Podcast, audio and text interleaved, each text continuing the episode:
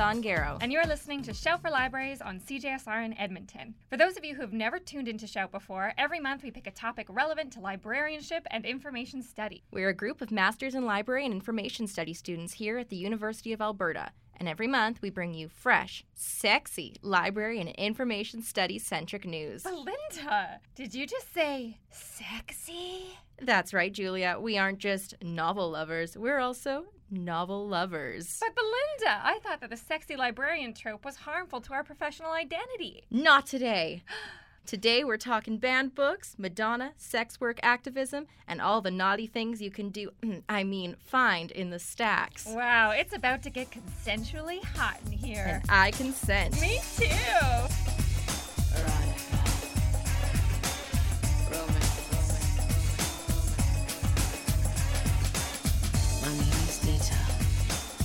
Be your mistress tonight. Like you this episode, centered on banned books slash sex in the library, my mind went immediately to Madonna's infamous coffee table photography book, Sex, released on 21st of October 1992 by Warner Books, alongside her fifth studio album, Erotica, amidst a firestorm of media coverage and controversy. For this piece, I had intended to explore contemporaneous library responses to the book's publication, but I soon realized that this would likely require thesis level exhaustiveness to account for queer theoretical concerns, theories of celebrity slash iconicity, book historical nuances, in addition to intellectual freedom and social responsibility issues more familiar to LIS, etc., as opposed to uh, this sh- short segment that I'm doing here. What follows are a few of my thoughts arising from deep meditation on the world of Madge's sex and libraries. While doing this, I've also been listening to erotica, and I just wanted to say that Rain, recently featured in a pivotal scene in the Safdie brothers film Uncut Gems, is a certified banger.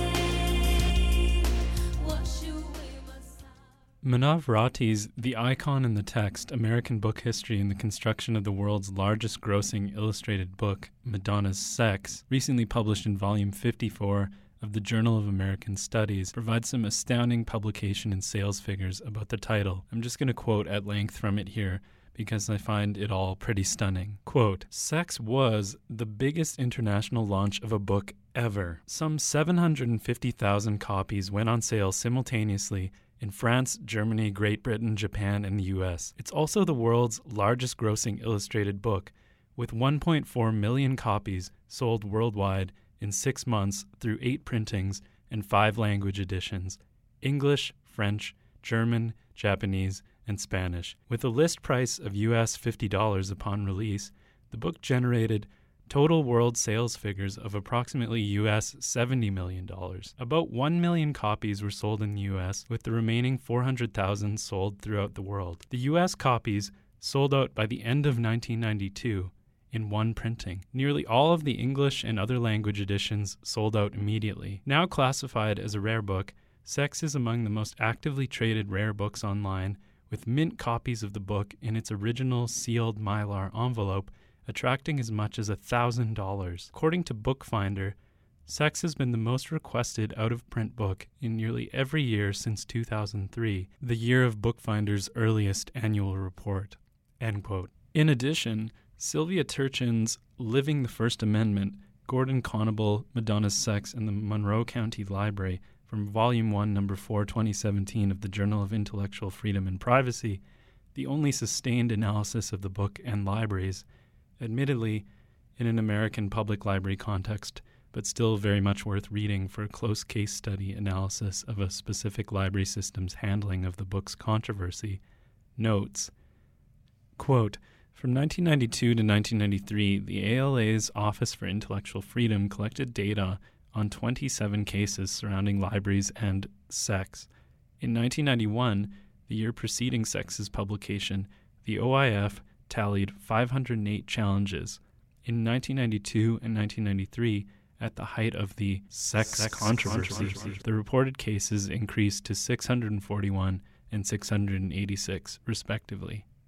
As can hopefully be grasped from these figures, the sheer enormity of sex as a cultural event, the demand it generated, essentially irrespective of any high low cultural or moral questions, which are what comprised many reviews, could have been and was used to justify its acquisition by library systems. At the same time, some library systems used its bestseller status as a reason to not acquire it and to therefore conveniently dodge controversy. To me, this suggests the fundamental malleability of collections development policies. Policies, rather than being edicts written in stone, are human created, values laden technologies that reflect the ideologies of the institutions they serve. The University of Alberta's Bruce Peel Special Collections has a copy of Sex catalogued and therefore removed from its aforementioned signature mylar wrapper, which I went to read while working on this piece. Jeff Papineau, library assistant at Bruce Peel, alerted me to the fact of its amusing Library of Congress classification. Literature on music, history and criticism, biography, individual, Madonna, performers, singers. which sits somewhat incongruously with its Library of Congress subject headings. Madonna, comma 1958, pictorial works, photography, comma erotic. Interestingly, as Susie Bright notes in A Pornographic Girl from the edited Madonnarama, Essays on Sex and Popular Culture, in order to finance the project, Warner stipulated that Madonna was to refrain from including, quote, pictures with penetration, explicit genitalia, sex with animals, and sex with children. I reflected on these terms as I sat in the unavoidably staid institutional setting of the Peel Reading Room, paging through the volume's 132 unnumbered pages that largely feature Madonna and others, including Vanilla Ice, partially clothed or nude, engaged in scenes representing masturbation, oral sex, homosexuality, cross-dressing, bondage, S&M, and urination. To members of the queer community in 1992 and now, sex may have not gone far enough and even smacked of appropriation, a charge frequently brought against Madge throughout her career for the way that she engages with identities, lifestyles, signifiers, etc., according to a highly postmodern, pastiched sensibility. Conversely, as detailed in Turchin's above mentioned article, sex could also somehow be incendiary enough for concerned citizens in Michigan to threaten the lives of Monroe County Library Director Gordon Conable and his family for defending the library system's acquisition of the book. I'll end this piece on this dissonance from amongst a set of potential dissonances which I don't expect or need to resolve. Even now, nearly 28 years after the publication of Madonna's charged volume, under the guise of Mistress Dita. To quote Dita, I'll be your mistress tonight. I'd like to put you in a trance. Thanks. This was Joel for Shout for Libraries.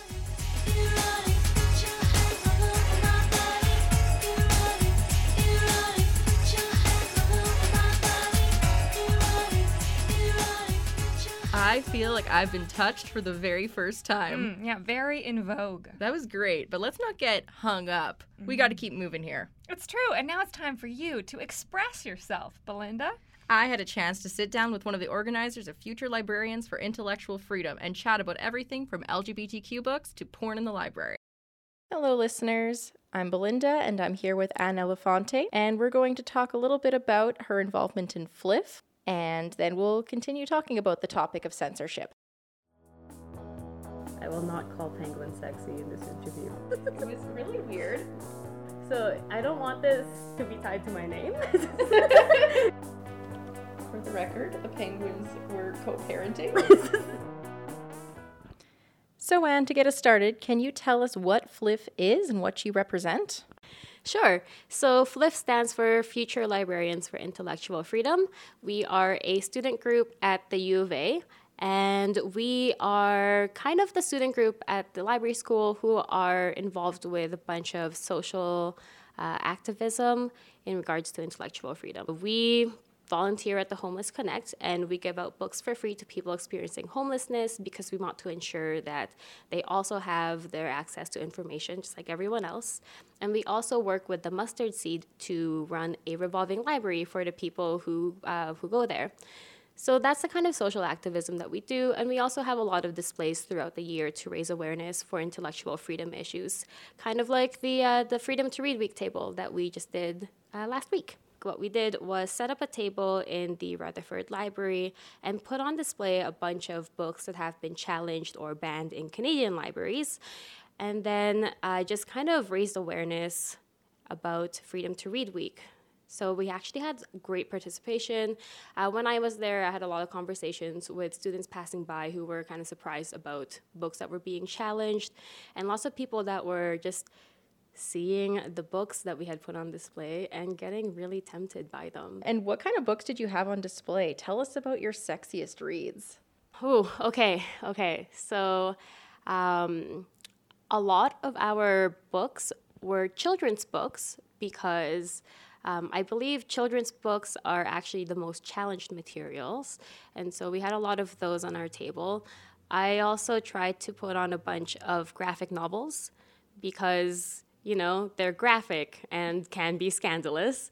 And they're really fun to flip through. So some of the specific books that we had at our table were uh, Three Incestuous Sisters by Audrey Niffenegger, who is actually also the author of The Time Traveler's Wife. Um, spoiler alert this graphic novel does not have incest in it, just so you know. I know, I know. But um, it was, it's a big book and it caught a lot of people's eyes, especially with such a title as The Three Incestuous Sisters, right? So a lot of people would come over and flip through that one. It was banned for graphic depictions of sex, although I thought it was pretty artsy and tasteful. Um, we also had books such as, uh, we had, I think, some Stephen King on there. Uh, lots of children's books because children's books tend to be the most challenged when it comes to uh, challenged and banned materials. Oh man, oh we had Harry Potter and the Philosopher's Stone on there because a lot of people are super surprised by that because they're like, oh, I read that growing up. Why is it so bad? The witchcraft. Yes, it is. It's the witchcraft and wizardry of Hogwarts School. it's just I don't know, um, but yeah, a lot of people were uh, were really drawn by those. And for our listeners, where can you find lists of banned books or challenged books? Right. So uh, there is the Freedom to Read Week website has a list of books that are frequently challenged or have been banned uh, in libraries in Canada. Um, for anyone who is in Edmonton, uh, the Edmonton Public Library does publish um, a list of their books that have been challenged. Actually, I think a lot of libraries do do that. And then there's the US equivalent, which is Banned Books Week. You've probably heard of it. And Banned Books Week has their own website where they uh, have lists for American libraries. Awesome. That's great. Moving right along, we're going to talk a little bit about the mother of Banned Books Week. So, Anne, would you like to give us a little introduction to the one and only Judith Krug? I have a whole essay. Just kidding. Okay. just kidding. Just kidding. Okay. I did a research paper on Judith Krug because I thought that she was really amazing. So I have done a bit of research on this extraordinary lady. Like she's not some ancient figure of old, you know. She uh, she recently passed away in 2009. She is the founder of Banned Books Week, and she was a president for the Freedom to Read Foundation. So she was an American librarian but her work with Banned Books Week was just so revolutionary because it was such a popular movement. It still is such a popular movement. And it really brought to the forefront um, the library's role when it comes to combating censorship. And people were associating libraries with intellectual freedom, which is inherently what libraries um, like it's such a core principle for libraries but then at the same time it's not the first thing the public thinks about right? So it's nice that this event banned books week uh, just strengthens that con- that connection. And so judith really did some amazing work for that and she was part of the uh, intellectual freedom foundation for the american library association. Uh, just all of her life seems to just have been dedicated to intellectual freedom so, one of the things that Judith did in her life was oppose the Children's Internet Protection Act. So, that's CIPA. And CIPA was this act that was enacted in 2000. And basically, what it meant was that uh, children would have to have a filter when they were uh, browsing the internet, especially in libraries. And so that meant that our children would not have access to all of the same information as the rest of us. And Judith was very much against this. Judith did not believe in filtering the internet at all. She saw it as a place for everyone to access everything. And so she fought against that. And then what ended up happening was at the library, children still had to have that filter when they were using the internet, but parents could give permission to have that filter deactivated. And so, with parent permission, children could have access to the internet as it is.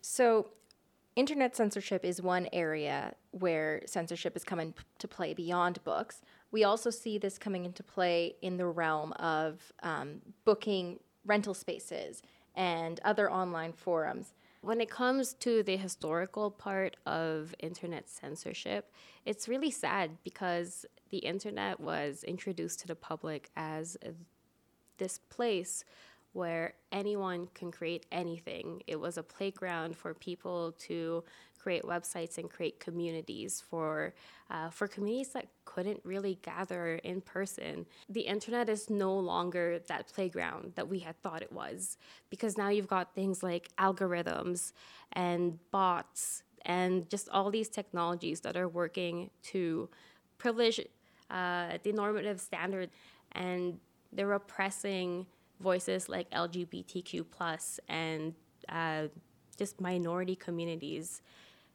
Another issue that has come up is viewing of pornography in the library setting and the access to pornography. Ah, yes, porn. hmm. I think my theory is that the uh, the ALA, the American Library Association, does not have a lot of policy regarding porn in libraries because once you set a stance on something like porn or sexual content, they have to really draw a line. And then when you get books that are being challenged for their sexual content, how do you differentiate that from porn? The behavior tied to that is what really matters. It's like, is the person who is viewing porn actually disrupting everyone else? Mm-hmm. Here's my hot take though. Why does it matter what someone else is looking at? That's my only thing. I guess it's different once you get children involved because you have to protect the children, but yeah, in general, I just just live and let live in that sense. Right. So, like, at what point do we have to compromise our own sensitivity and our own susceptibility to being offended and just be tolerant?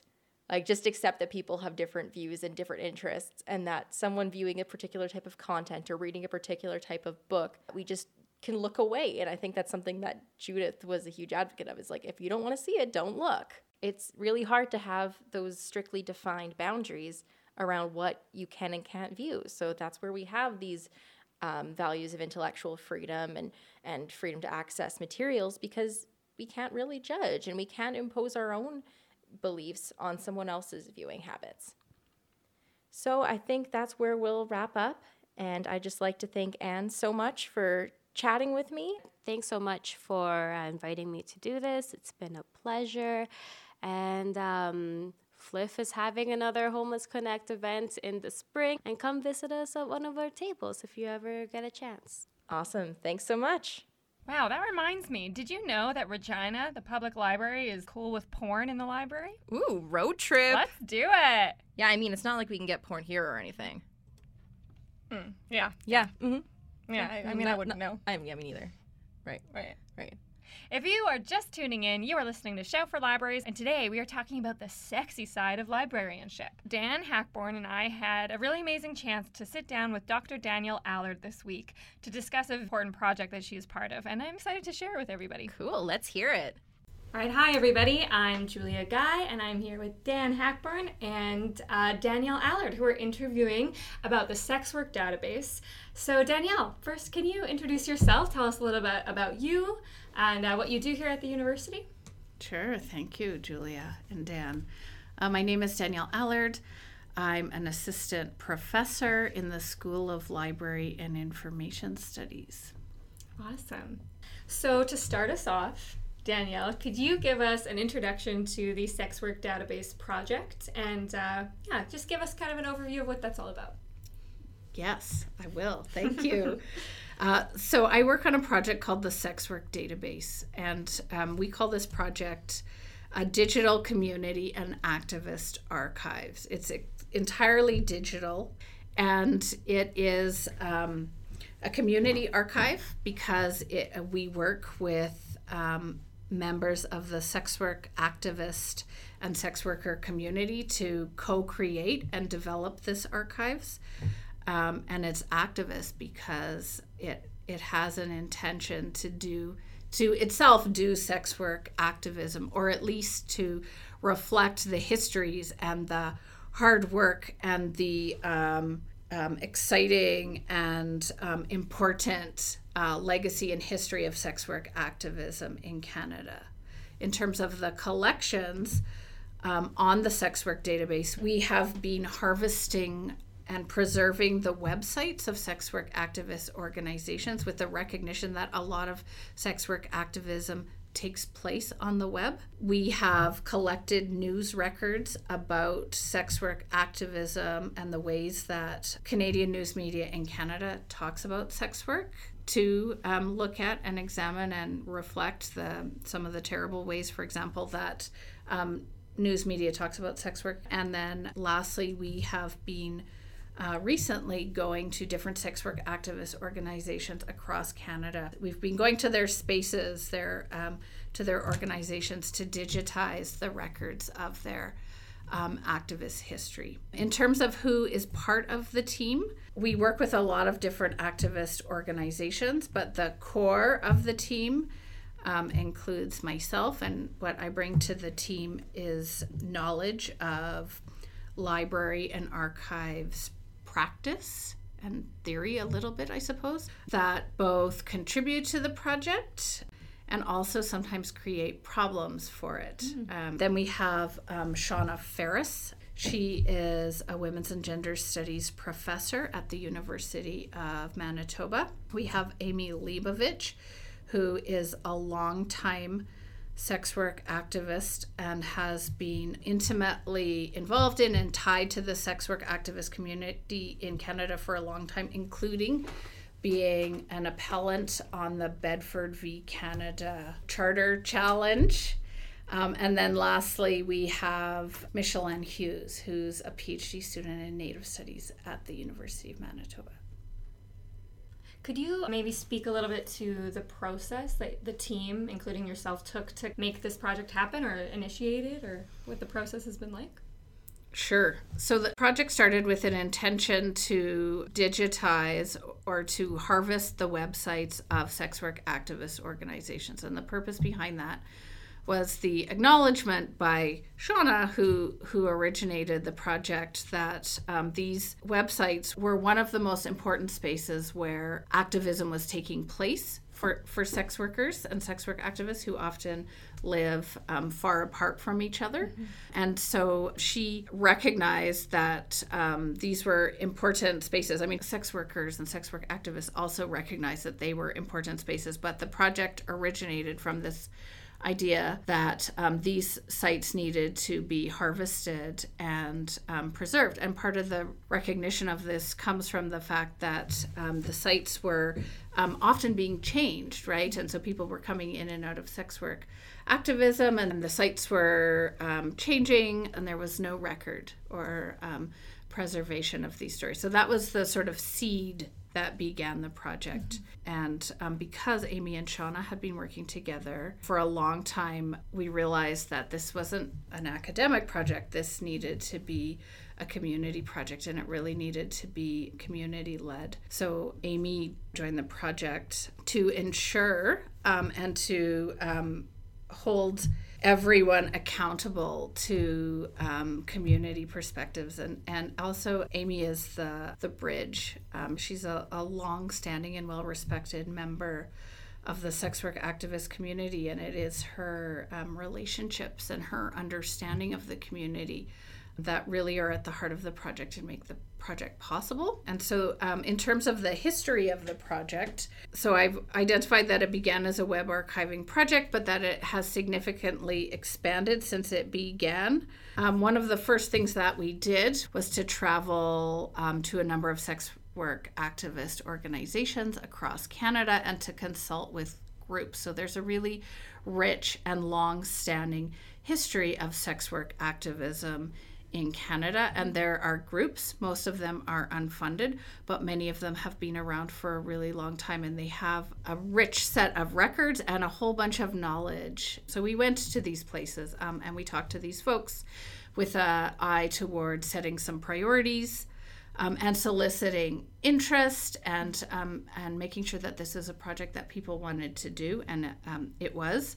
Um, so we began to have a kind of vision of what this project might look like. And so now round two of our project is to travel to these different activist organizations to digitize the records at the sites of these organizations. And that is um, super fun and exciting. I really am enjoying that part of the project.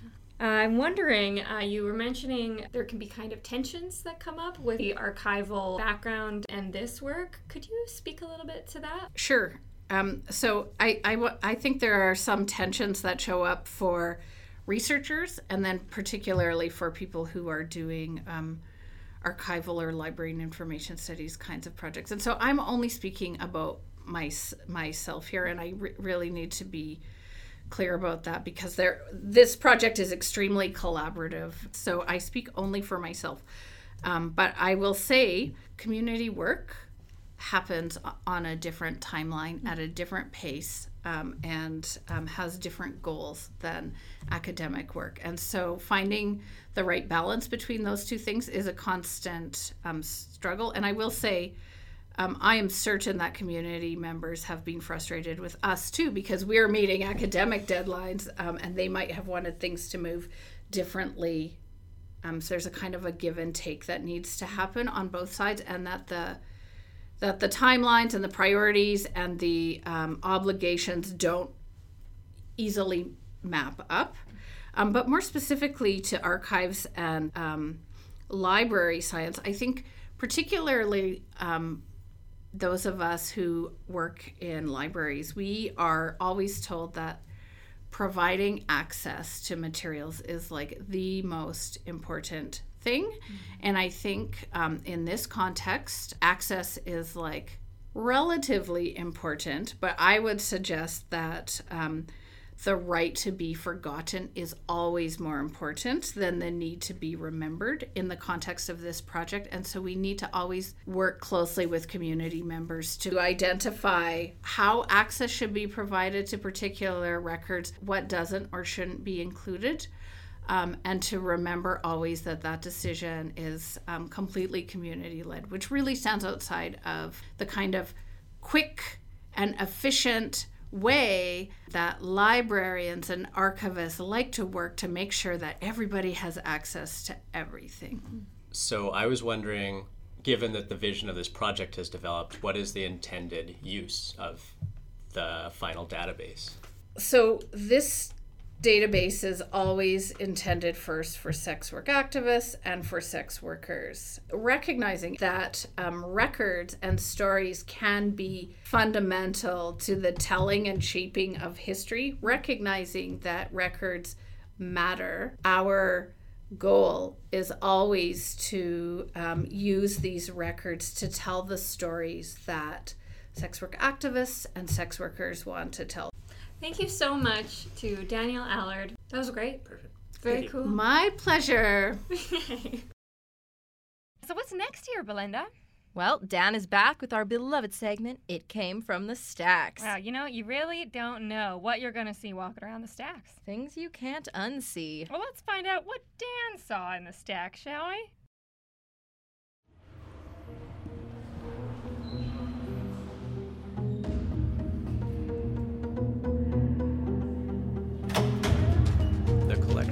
Retired Staff Sergeant Al Lund was donated to the University of Alberta in 2008 and is one of two historically significant RCMP donations housed in the Bruce Peel Special Collection.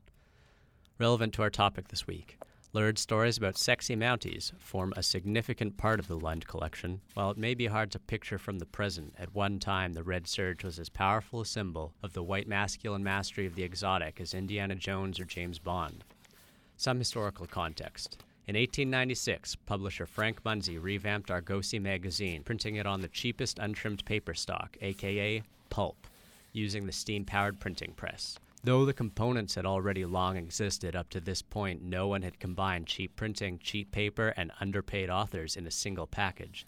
And this was a revolution in the provision of cheap and disposable entertainment to the masses. The effect was immediate, its success ensuring that the technique was widely copied, and popular magazines went from circulations of thousands per month to millions for the most popular, peaking between the 20s and the 40s. The cheap pulp that enabled this revolution was made possible by chemistry advances, but just as importantly, the abundance of material created as a booming settler population rapidly deforested the North American continent. This colonial extractive logic was integral to what would become the Canadian state.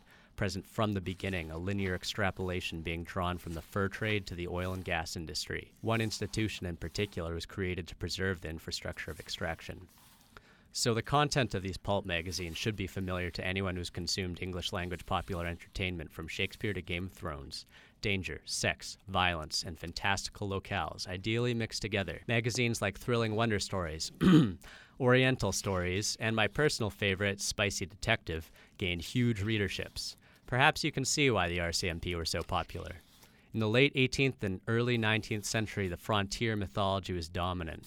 The idea that the white men could come with guns and grit and subdue other nations and nature itself, indeed, had the right to do so, was necessary as motivation and justification for the extreme labor and violence that would have to be deployed to create capital and profit where none had existed. Canada's first Prime Minister created the organization that would become the RCMP after the purchase of the Northwestern Territory from the Hudson's Bay Company for the purpose of maintaining law and order in the new region. What this looked like in practice, historian John Jennings has described as a legal tyranny and while history is too complex to reduce into easily digestible narratives, some of the major operations during this early history involved relocating indigenous peoples and breaking strikes during the construction of the railway, the attempt to combat the Northwest Rebellion, and the targeting of ethnic communities such as the Chinese diaspora that were considered dangerous to Canada. For whatever reason, perhaps some kind of subconscious recognition of insecurity combined with a culture of misogyny, a certain sexuality has been attached to the frontier mythology from the beginning, exemplified by narratives that present civilized white men symbolizing an apex of progress, with the fetishization of non white peoples who are viewed as primitive and therefore closer to nature. Hopefully, you can hear the air quotes in my voice. These themes tie in quite nicely with the tendencies of popular content.